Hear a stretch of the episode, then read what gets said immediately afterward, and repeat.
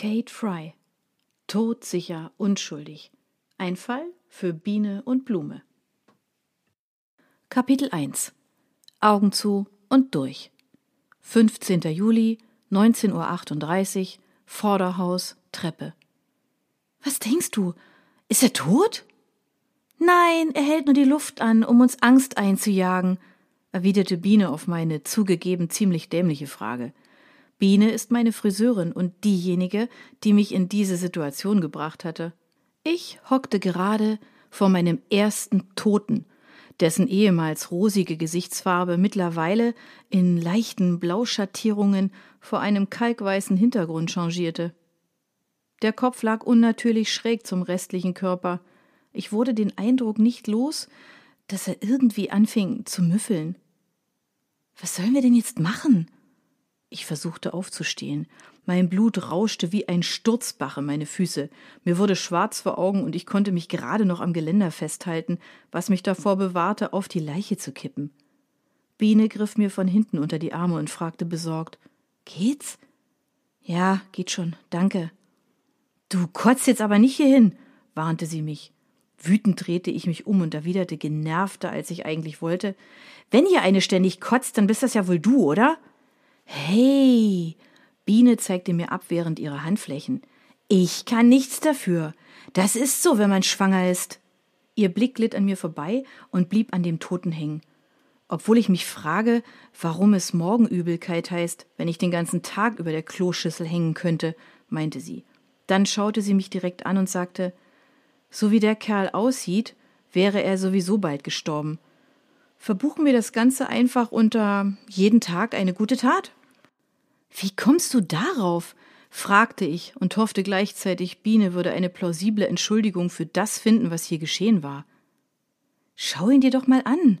Schwungvoll löste Biene den Haargummi, der ihren Pferdeschwanz zusammengehalten hatte, und ihre dunkelbraunen Locken verteilten sich über ihre Schultern. Skeptisch warf ich einen Blick hinter mich. Okay, da hing ein ausgeleierter Bierbauch aus einer fleckigen Jogginghose, und das, obwohl das Feinripp-Oberhemd sein Bestes gab, ihn zu verdecken.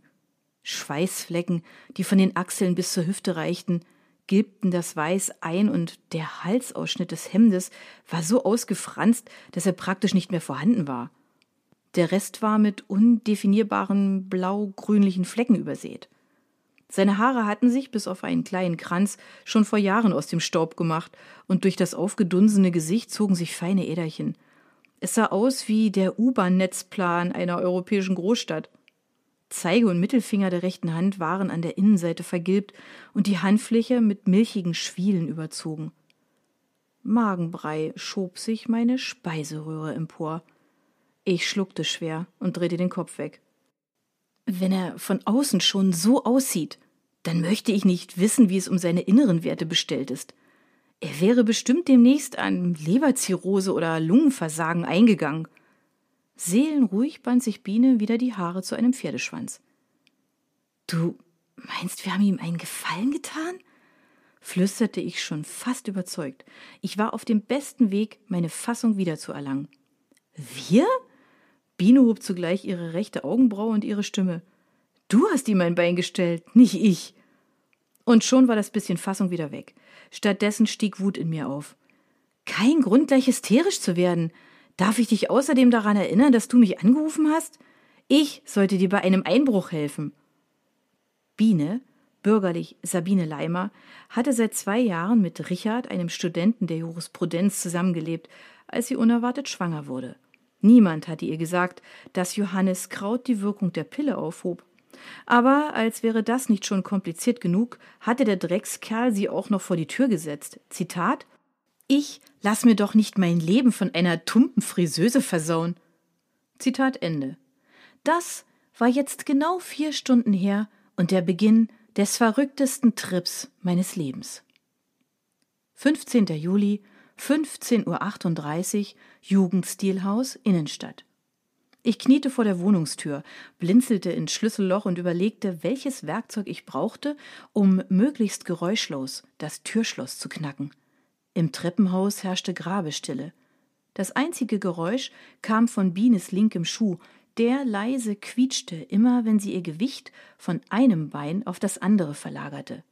In Zeitlupe führte ich den Spanner in den Zylinder ein, um den Kern des Schlosses auf Spannung zu bringen. Das war wichtig, denn sonst konnte ich das Schloss nach dem Entsperren mit dem Haken nicht drehen. Mach schon. Geht das nicht schneller? brummelte Biene, und ihr Schuh quietschte immer lauter, während sie aufgeregt hin und her schaukelte. Mann, wenn du so weiter trödelst, wird uns noch jemand erwischen. Wenn du wieder so meckerst, hört dich garantiert jemand, brummte ich zurück und schob den Haken mit seiner abgeflachten Seite vorsichtig neben den Spanner.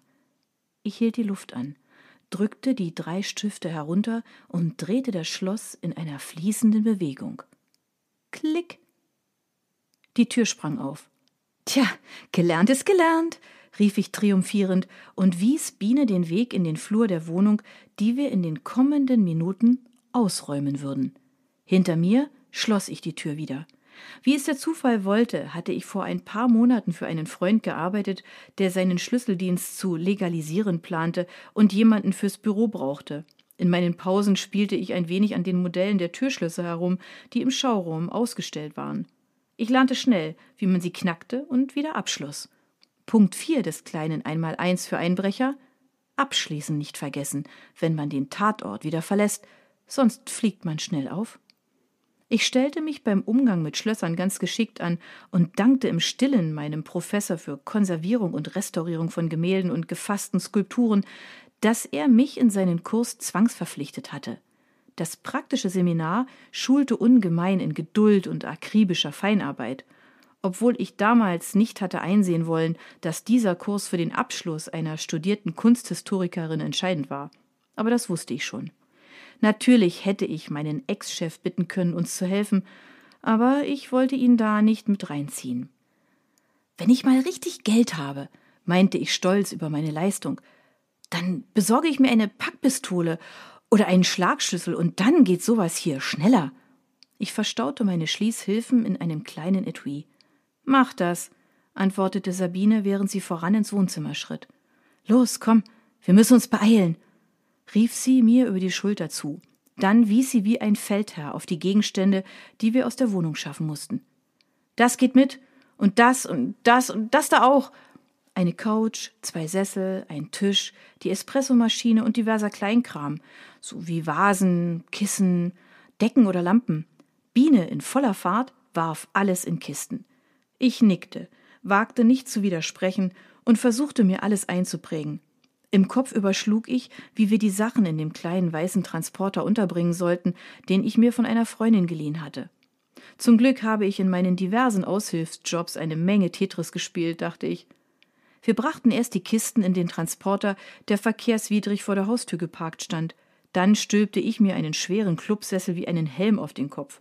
So trug ich die drei Sessel allein hinunter, während Biene noch ein paar kleinere Sachen zusammenpackte. Den Nierentisch und die Couch hieften wir danach gemeinsam in den kleinen Transporter. Schnaufend schleppten wir uns gerade wieder die Stufen hinauf, als über unseren Köpfen der dritte Weltkrieg ausbrach. Du dämliche Schlampe! Mach, dass du wegkommst, oder ich brech dir jeden Knochen im Leib. Wenn du mir noch einmal mein Bier wegsäufst, dann kannst du dein blaues Wunder erleben. Warte nur, bis ich dich kriege. Ein aufgeschwemmter, feister Mann beugte sich über das Geländer ein Stockwerk höher und brüllte einer völlig aufgelösten Frau hinterher. Bleib stehen, oder du wirst es bereuen! Doch die Angebrüllte dachte gar nicht daran und hetzte die Stufen an uns vorbei. Als nächstes hörten wir, wie der Mann die Stufen hinunterpolterte und drückten uns gegen die Wand. Mein Herz schlug mir bis zum Hals. Sabine fasste meine Hand. Ohne dass ich wusste wie, hob sich exakt in dem Moment, in dem der Nachbar uns passierte, mein rechter Fuß leicht in die Höhe.